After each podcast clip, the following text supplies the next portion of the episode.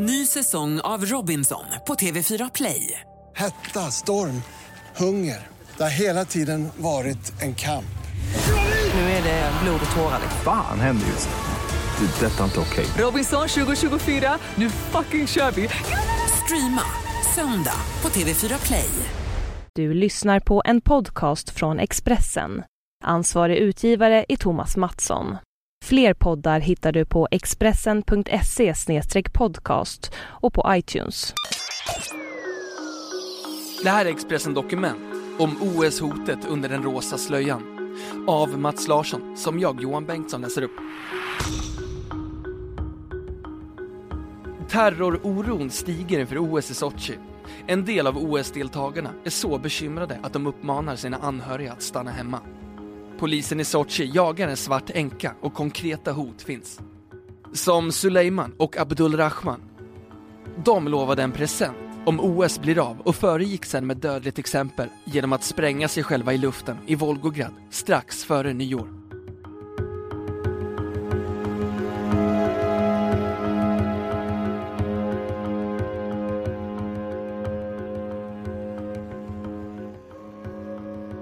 Polisen i Sochi distribuerade förra veckan flygblad till bland annat hotellgäster i OS-staden. Där fanns ett par fotografier på den 22-åriga Rosanna Ibragimova iförd rosa slöja. Men det är inte säkert att hon är iklädd slöja och traditionella muslimska kläder längre, varnade flygbladet. Det är möjligt att terroristerna använder vanliga kläder så att de lättare kan smälta in och infiltrera platser där det samlas mycket folk, hette det bland annat. Den ryska polisen fruktar att Rusanna Ibragimova planerar ett terrordåd. Motivet tros vara hämnd för att hennes make dödades av ryska säkerhetsstyrkor i fjol. Hon skulle i så fall inte bli den första kvinnliga självmordsbombaren som agerar på det viset.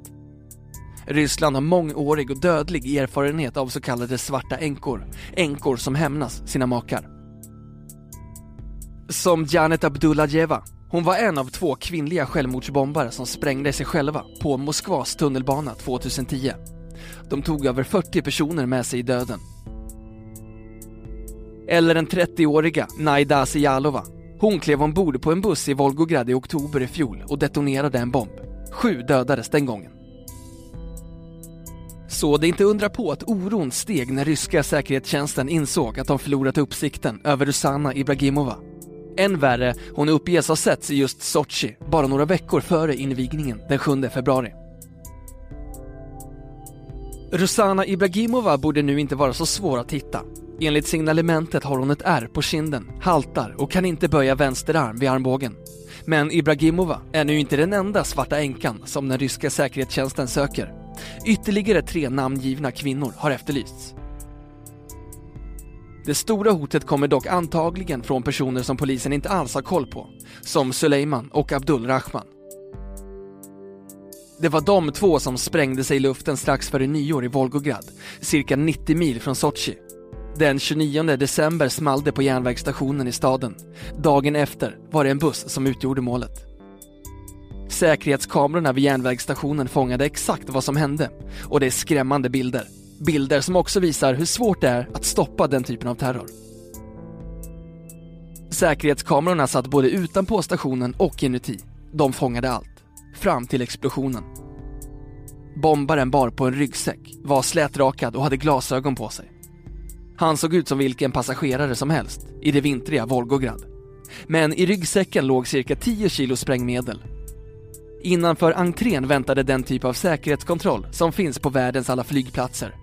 Bombaren gick fram, men passerade aldrig detektorn. Det behövde han inte. Det fanns tillräckligt med folk där ändå. 18 dödades när han sprängde sig. Ytterligare 16 dog dagen efter när sprängladdning nummer två detonerade på en buss. En förinspelad film med de bägge bombarna publicerades på en islamistisk webbsajt en dryg vecka senare. Där säger en av männen vi har förberett en present för er och alla turister som kommer till Sochi. Om ni kommer att genomföra OS så kommer ni få en gåva från oss för allt muslimskt blod som spillts. I videon tackar männen också den tjetjenske terrorledaren Duko Umarov för att han gett sitt godkännande till attacken. Männen uppmanar samtidigt andra att följa efter, men att begränsa antalet inblandade. Duko Umarov är ett välbekant namn i Ryssland. En slags lokal Usama bin Laden som tros gömma sig i bergen i Tjetjenien, om han nu inte är död. Sådana påståenden har gjorts förr och upprepades så sent som denna månad av Tjetjeniens president Ramzan Kadyrov. Umarov bekämpade den ryska armén i bägge de tjetjenska krigen och var ordförande i säkerhetsrådet under de korta år i slutet av 1990-talet då Tjetjenien styrde sig självt. Den ryska militären har framgångsrikt dödat många av de tjetjenska rebellerna. Men Doku Umarov har undkommit. 2007 tillkännagav han bildandet av Kaukasusemiratet. Han vill skapa ett muslimskt rike som omfattar hela norra Kaukasus, där flera olika muslimska folkgrupper bor. Umarov anses vara hjärnan bakom flera attentat i Ryssland de senaste åren, bland annat i Moskvas tunnelbana 2010 och vid Domodedovo-flygplatsen 2011. I somras hotade Umarov med att slå till mot OS i Sochi. Han kallade spelen för sataniska. De planerar hålla OS på platsen där våra förfäders ben ligger begravda. Ben tillhörande många, många döda muslimer ligger begravda i vårt land vid Svarta havet. Det är ingen överraskning att OS i Sochi tvingas genomföras i skuggan av sådana här hot. Det stod klart redan när Ryssland fick OS 2007 att IOK tog en chansning. Sochi ligger trots allt vid foten av Kaukasus, den bergskedja där det mesta av våldet i Ryssland äger rum. Abkhazien, en numera autonom region i Georgien, där inbördeskrig utkämpades under 90-talet, ligger bara några kilometer från Adler, där bland annat invigningen, hockeyn och konståkningen äger rum. Detta är framförallt president Vladimir Putins spel, två veckor som ska visa världen vad Ryssland går för. Ett terrordåd mitt under allt detta vore ett enormt bakslag. Vi har en perfekt bild över hur hotet ser ut och hur vi ska möta det och förhindra det, garanterade Putin i en tv-intervju i december. Andra är inte lika säkra på det. Men Ryssland har inte sparat på något när det gäller säkerhetsförberedelserna i Sochi-området.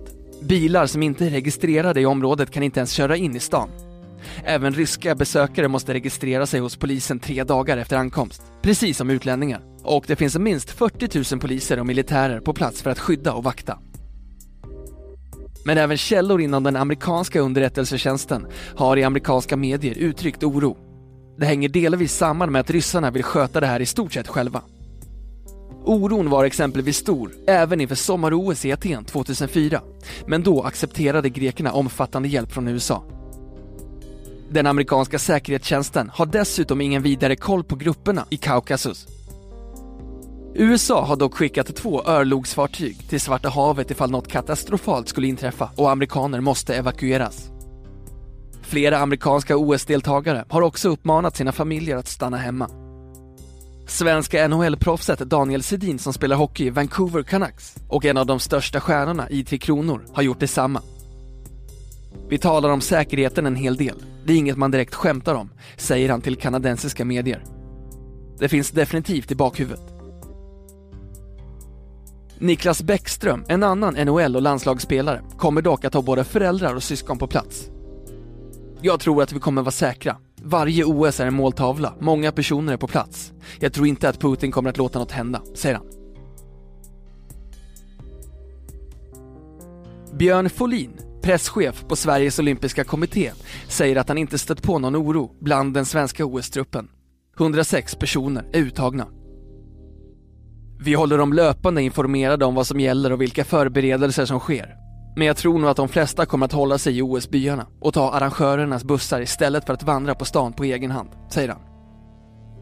Folin har varit med under många OS och säger att det som skiljer Sochi från tidigare spel är att oroliga områden här ligger geografiskt nära. Det finns ju alltid en fruktan att ensamma galningar ska kunna göra något, men jag tror nog att risken för att det ska hända något i Sochi är väldigt liten.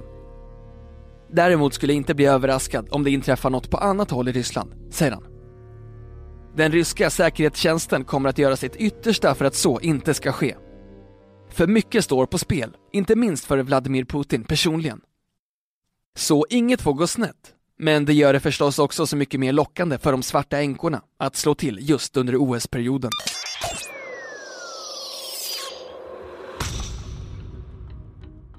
Du har lyssnat på en podcast från Expressen. Ansvarig utgivare är Thomas Mattsson. Fler poddar finns på Expressen.se och på iTunes.